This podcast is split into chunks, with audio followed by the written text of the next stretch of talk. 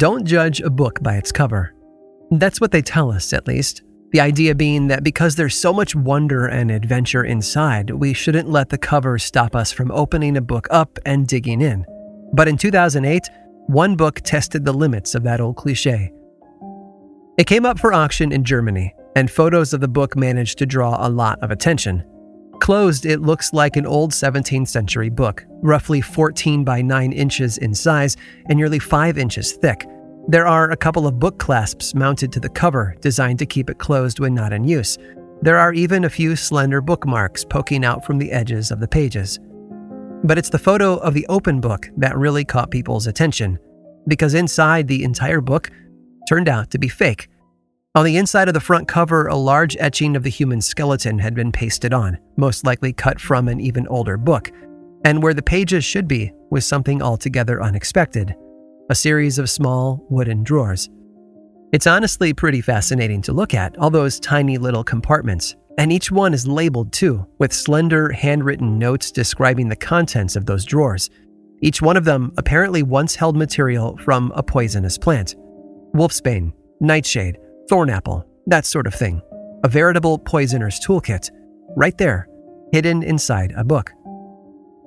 And I can't help but see this old book shaped cabinet as a sort of metaphor for the world we live in, because it's pretty clear that most things aren't what they appear to be, and that danger often lies hidden just around the corner. Most of us, though, are only aware of a small percentage of those threats. Thankfully, history is full of stories that can enlighten us, and at the center of many are the very ingredients found inside that little hidden toolkit. They might grow right outside our door, but they've played a role in countless events that have shaped the course of human civilization.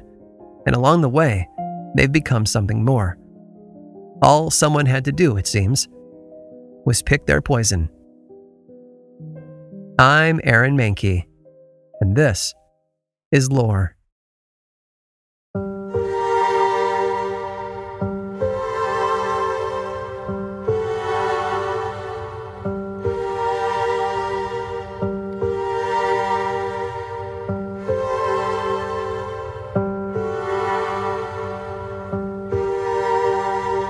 They wanted to silence him.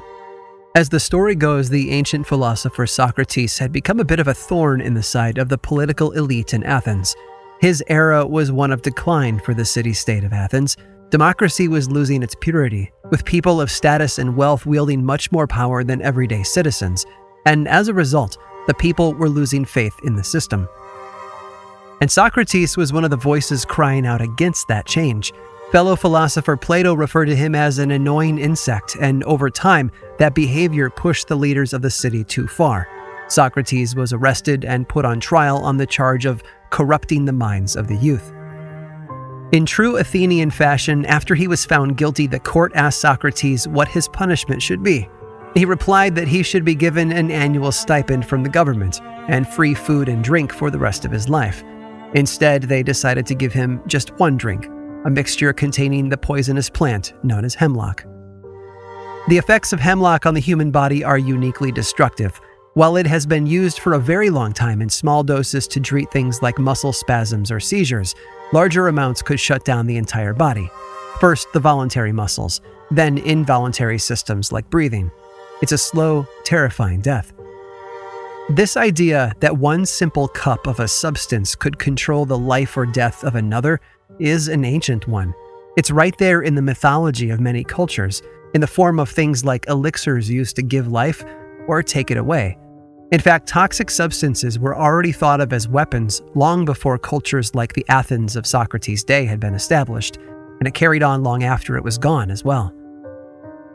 One of the biggest dramas from the Roman era took place around 330 BCE. That was around the time that one historian recorded that powerful men in Rome were dying of unknown causes. And it turns out the person who exposed the truth behind those deaths was an enslaved woman whose name was never recorded. It seems that as the number of deaths climbed higher, this young woman approached one of the senior magistrates in the city and revealed that she could explain all of it, but only if he promised her immunity. After the magistrate agreed, she told him about a large group of women, rich and poor alike, who had grown tired of the patriarchy. To end it, they had all banded together, trading in poisons that each of them used to kill off leaders they had access to. Of course, the women who were listed by this servant all denied the charges, that is, until the poisons themselves were uncovered and brought to the forum.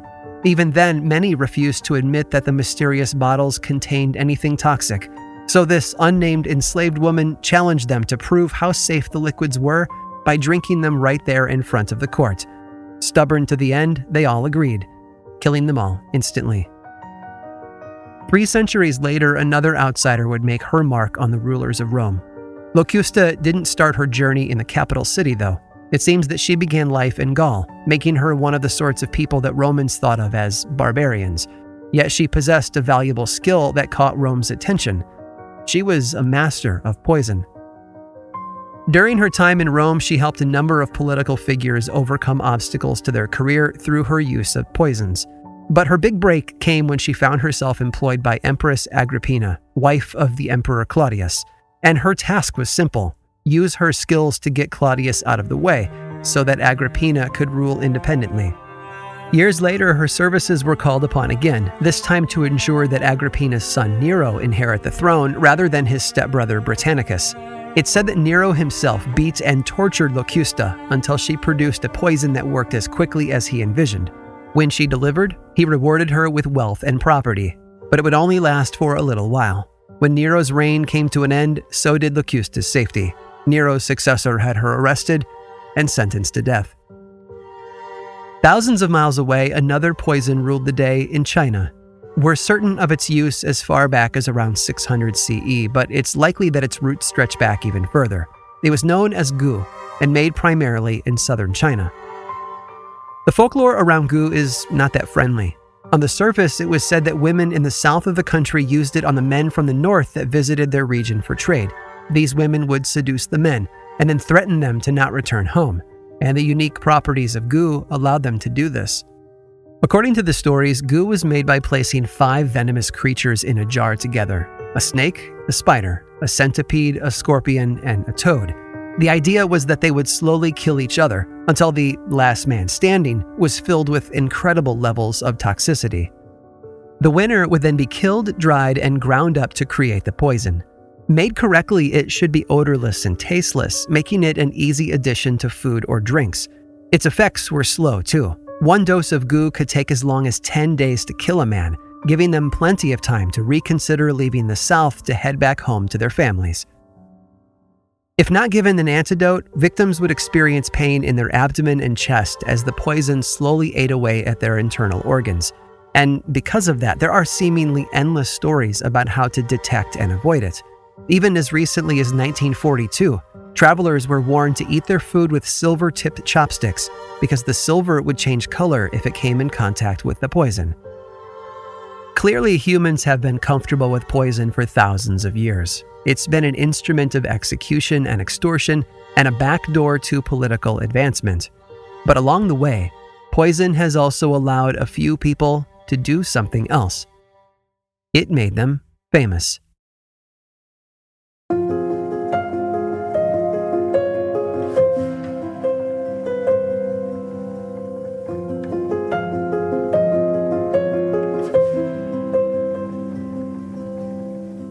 She seemed to be destined for fame. Born in 1894, Olive was considered one of the most beautiful women of her generation. Had she been born today, she probably would have made a healthy income as an influencer on social media. But the beginning of the 20th century didn't have such things. It did, however, have beauty contests. In 1914, at the age of 20, Olive was crowned the most beautiful girl in New York City, an impressive claim for such a crowded place. And with that recognition came new opportunities. Soon enough, she was hired to join the other chorus girls performing on Broadway at the New Amsterdam Theater, and things just blossomed from there. In 1916, she made the leap that had seemed impossible just a year earlier from stage to screen. Soon enough, she was starring in silent films and earning more in one month than most people earn today in a year. And along the way, she found love Olive married actor Jack Pickford that same year, and for a while their romance was everything one would hope it could be. But Jack was soon wandering, which led to fights, tension, and, in Jack's case, syphilis. Olive's dream life seemed to be falling apart. In September of 1920, the couple decided to try and save their marriage by taking a second honeymoon. They sailed to Paris and checked in at the Ritz and began a fun and refreshing vacation focused entirely on themselves. But one night, after returning to the hotel with much more alcohol in their blood than they started with, Jack climbed into bed while Olive went to the bathroom for something to help her sleep. Moments later, laying in bed, she cried out, Oh my God, I've been poisoned. Five days later, she was dead, and the doctors determined that she had been correct. She had been poisoned, only there was no one to blame but herself. Impaired by all the alcohol she'd had, Olive apparently mistook Jack's syphilis ointment for her sleeping medication. The chemical caused her kidneys to become inflamed, ultimately ending her life. Olive Thomas had accomplished much in her short career, but it was that one mistake in Paris that would get people whispering. She may have been famous before, but thanks to poison, her story won't be forgotten anytime soon. The same might be said about another woman, although her fame didn't arise from a tragic accidental death. No, she earned her fame by using poison on others, becoming a household name for over a century. And her name was Julia D'Amato. Julia was the very model of success in 17th century Italy. When she was born in 1620, her mother was already known throughout Sicily as the person you would go to if you were looking for poison. So when Julia's father mysteriously died in 1633, her mother was arrested, tried, and executed. But Julia had already learned everything she would need to make a name for herself later in life. After getting married and having a daughter of her own, the family moved first to Naples and then to Rome. And as she did, her business grew, making and selling cosmetics to the women of the city. Rome offered her a larger client base, and it seemed that business was booming for her but not everyone came to her for makeup. Using her mother's recipe, Julia brewed a lethal poison that she sold in small glass bottles. Of course, they weren't labeled poison. Instead, they were described as the manna of St. Nicholas of Bari, an oil that supposedly seeps out of his bones entombed there in southern Italy. They even had a little drawing of the saint on the label. But that was all a ruse. Instead, the liquid was purchased by women looking to rid themselves of horrible husbands. Administered in doses, this poison, which became known as aqua tofana after Julia's married name Tofana, worked slowly, building up power each time it was used. And that slow, measured approach allowed for two welcome qualities. It made the symptoms look like a normal illness, and it allowed the killer to choose the time and place of the final dose. Julia Tofana's business came to an end when one of her customers got cold feet at the last minute and confessed about the poison to her husband. The man then beat his wife until she revealed where she had purchased the drug, and shortly after, word went out that the authorities were looking for Julia. After hiding out in a church for a while, she was eventually dragged out, arrested, and put on trial. It said that she claimed to be responsible for over 600 deaths over the course of her nearly two decade career, and as a result was sentenced to death by execution in 1659, just like her mother before her. And ever since, Aqua tofana became the sort of poison that inspired suspicion and fear. Being tasteless and odorless, it was impossible to detect, and because its effects mimicked other natural illnesses, it was often too late by the time someone determined the poison was to blame. It's said that the legendary composer Mozart believed that he had been poisoned with aqua tofana, but it's not true. It was just a rumor, one that Mozart started himself but it demonstrates the power the mere mention of that poison could have over the general public. Poison, and those who used it as a deadly weapon, have earned a special place in the pages of history. But there's one story that seems to defy the rules. It's a tale of mystery, of questions, and one of the deadlier qualities of the human mind. It's the sort of tragedy that can forever alter the way we perceive the world around us and leave us feeling very afraid. They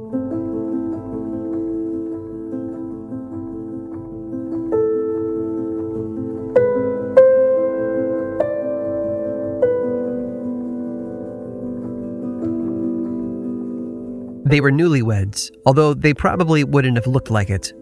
Fremont was 75, and his new bride Annie was 60.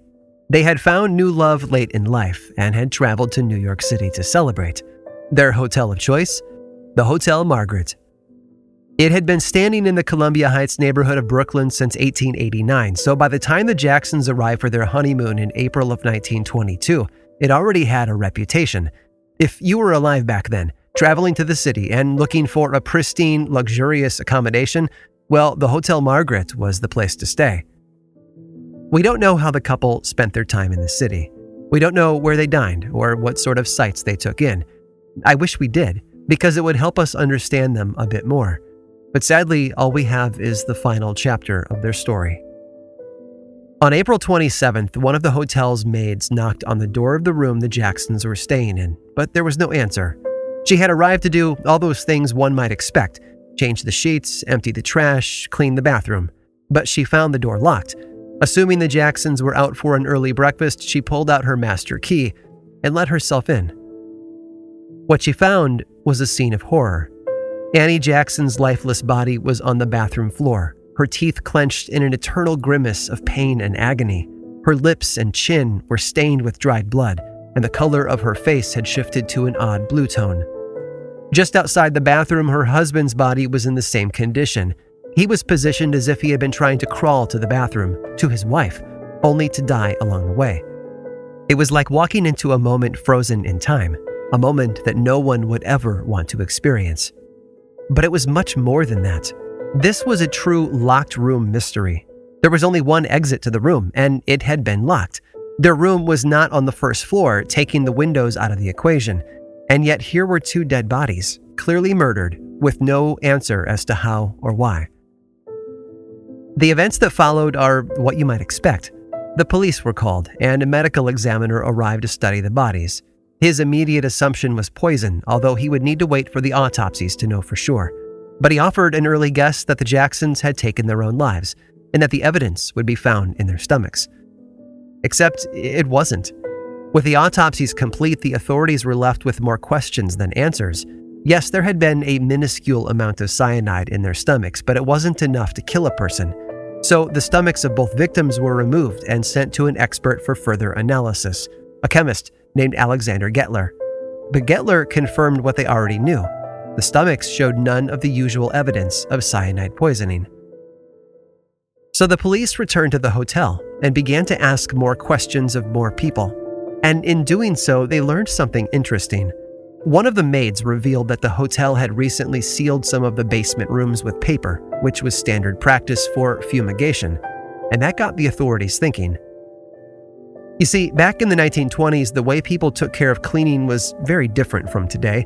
For example, it was common to polish your family silver with a product that contained cyanide. It worked amazingly well, and that's why they used it, of course, but it was also highly toxic in fact, it was said that if you had a small cut on your hand when you did this, it could actually kill you. And while it was rare, this did happen from time to time.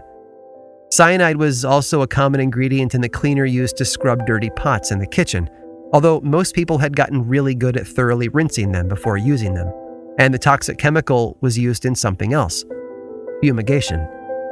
On a hunch, the medical examiner exhumed the bodies and had the lungs removed for study. And sure enough, Dr. Gettler found the evidence he was looking for. And with this, the final piece of the puzzle fell into place. It seems that the Jacksons had retired to their room the day before, just like any other guest in the hotel. But while the basement rooms were being fumigated, some of the cyanide gas managed to leak out and find its way up to their room. After that, the effects of the poison would have shut down their body's ability to process oxygen, and they would have essentially strangled to death. Sadly, the rest of the case did not go the way we might assume it should. The hotel manager denied that they had fumigated anything, and when the manager and the fumigator who did the job were brought to court, their lawyers attacked the medical evidence as unreliable, and then called on paid witnesses to confirm those denials. And in the end, it worked. The manager and fumigator walked away from the trial without consequences for their obvious actions and the family of Fremont and Annie Jackson had to endure attack after attack on the character of their dead loved ones. Which is a sad reminder that not all toxic things are substances we can pluck from the ground or mix up in a lab. Sometimes lives are poisoned by an even more insidious weapon, and one that shows no sign of ever going away injustice.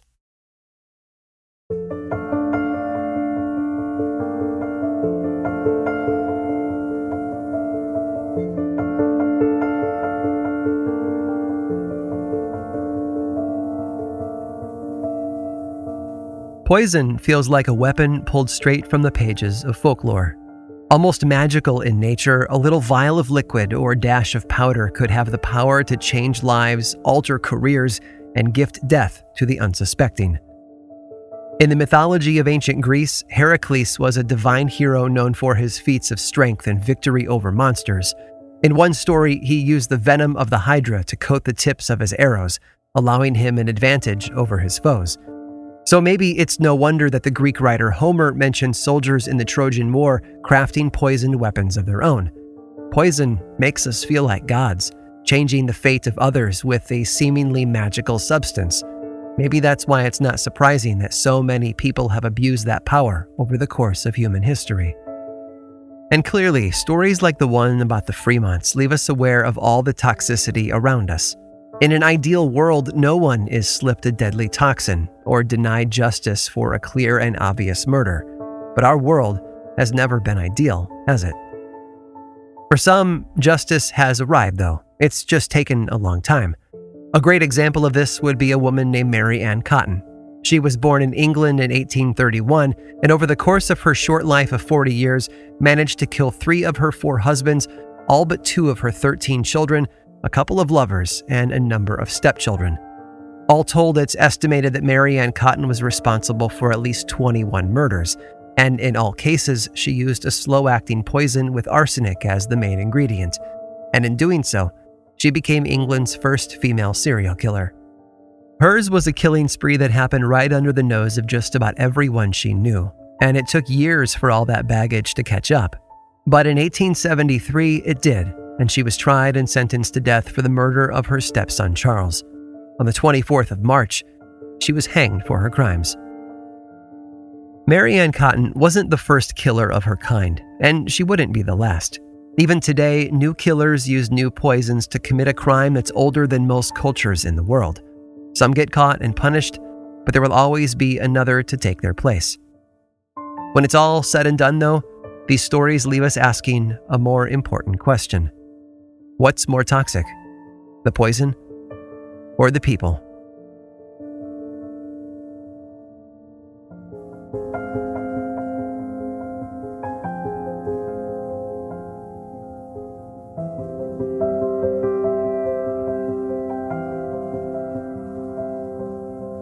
Stories of poisoners and the tools they used are only as thrilling as the effects those tools have on others. Whether by accident or intention, the aftermath of a poisoning can leave a community reeling. And with that in mind, I have one last story to share. Stick around after this brief sponsor break, and I'll tell you all about it. This episode was made possible by Audible. Audible is the home of storytelling and your premium destination for thrilling audio entertainment. Choose from thousands of titles you can't hear anywhere else and embrace the sinister, breathtaking, and shocking tales that will have you on the edge of your seat, especially with brand new exclusive thrillers from best selling authors who are guaranteed to keep you gripped. Audible's extensive library of audiobooks brings thrillers to life using captivating sound design, eerie soundscapes, and dynamic performances. If you love a good folklore driven supernatural thriller, I cannot say enough good things about Black River Orchard by Chuck Wendig. The audiobook narration is so dang good, and the story is like an evil hybrid of Johnny Appleseed and The Shining, which is probably why it's been nominated for a Stoker Award this year. Really, you have got to check it out. Audible members can choose one title a month to keep from the entire catalog. Plus, the Audible app makes it easy to listen anytime, and as an Audible member, you get full access to a growing selection of included audiobooks, Audible originals, and podcasts. Right now, new members can try Audible for free for 30 days. Visit audible.com slash lore or text lore to 500 500. That's audible.com slash lore. This episode of Lore is made possible by June's Journey. Escape to a bygone age of mystery, danger, and romance as you immerse yourself in the world of June's Journey, a hidden object mystery mobile game that puts your detective skills to the test.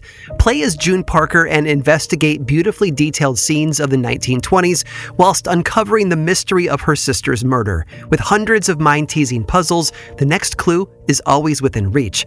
Collect scraps of information to fill your photo album and learn more about each character. Plus, you can chat and play with or against other players by joining a detective club. You'll even get the chance to play in a detective league to put your skills to the test. I'm willing to bet that, like me, you work crazy hours and are desperately in need of easy ways to relax. I love that I can open up June's journey and dig in for a little while, searching for hidden objects, fine tuning my sense of observation, and enjoying the gorgeous artwork are all so, so helpful in letting me unwind. Mystery, danger, and romance. Where will each new chapter take you? Relax and lose yourself in this captivating quest of mystery, murder, and romance. Can you crack the case? Download June's Journey for free today on iOS and Android.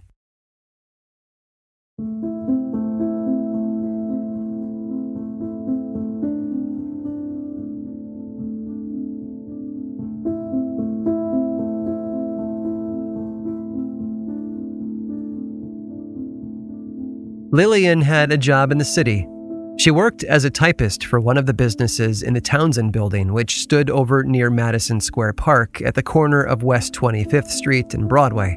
Her employer made dress clothes, and by all accounts, she loved her job. Lillian was only 17, and she lived with her parents. But I have to imagine there was something magical for her about stepping out into the hot New York City streets in the summer of 1922. Everything must have felt alive and prosperous.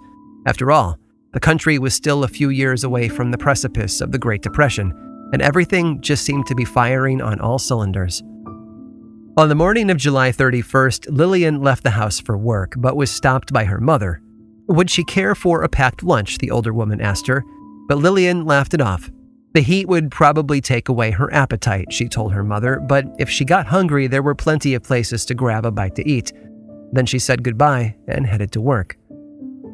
Hunger did arrive later that day, and like a lot of the others in the Townsend building, both in her company and others throughout it, she left her desk and went looking for food.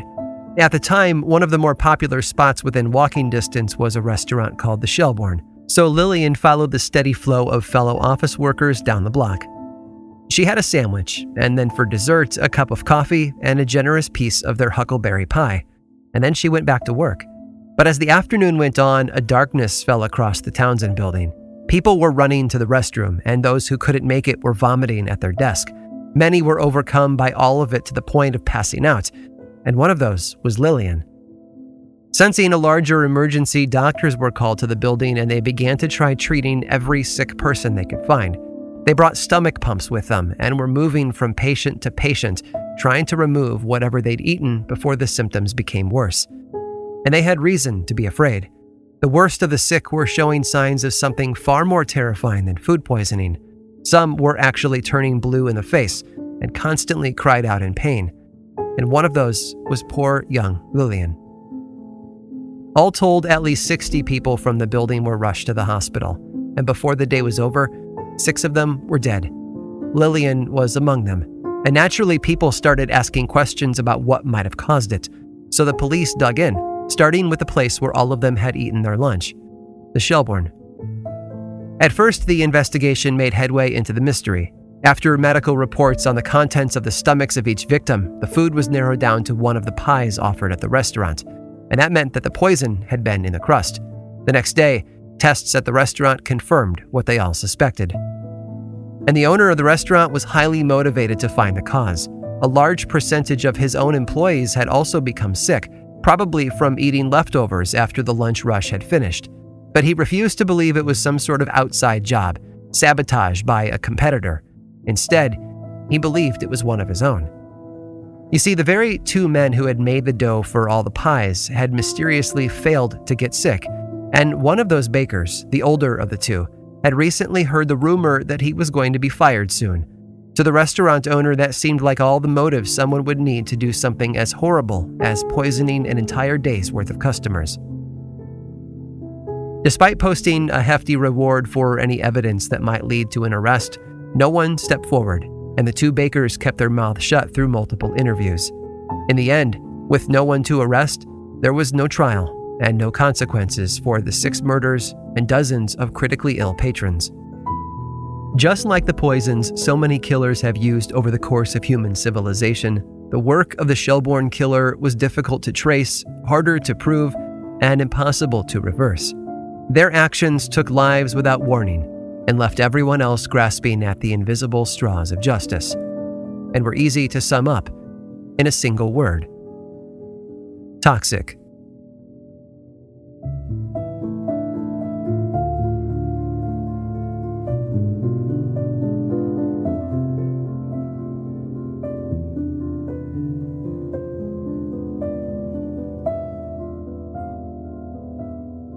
This episode of Lore was written and produced by me, Aaron Mahnke, with research by Ali Steed and music by Chad Lawson. Lore is much more than just a podcast, though. There's a book series available in bookstores and online, and two seasons of the television show on Amazon Prime Video. Check them both out if you want a bit more lore in your life. I also make and executive produce a whole bunch of other podcasts, all of which I think you'd enjoy. My production company, Grim and Mild, specializes in shows that sit at the intersection of the dark and the historical. You can learn more about all of our shows and everything else going on over in one central place grimandmild.com. And you can also follow this show on Twitter, Facebook, and Instagram. Just search for Lore Podcast, all one word, and then click that follow button. And when you do, say hi. I like it when people say hi. And as always, thanks for listening.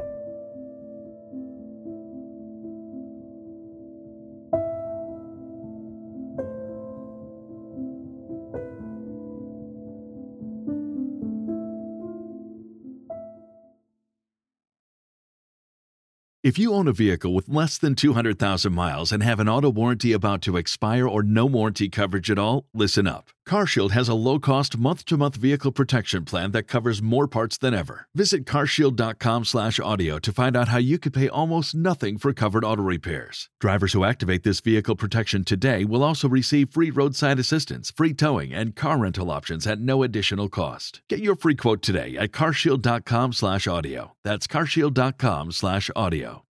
Waiting on a tax return? Hopefully it ends up in your hands. Fraudulent tax returns due to identity theft increased by 30% in 2023. If you're in a bind this tax season, LifeLock can help.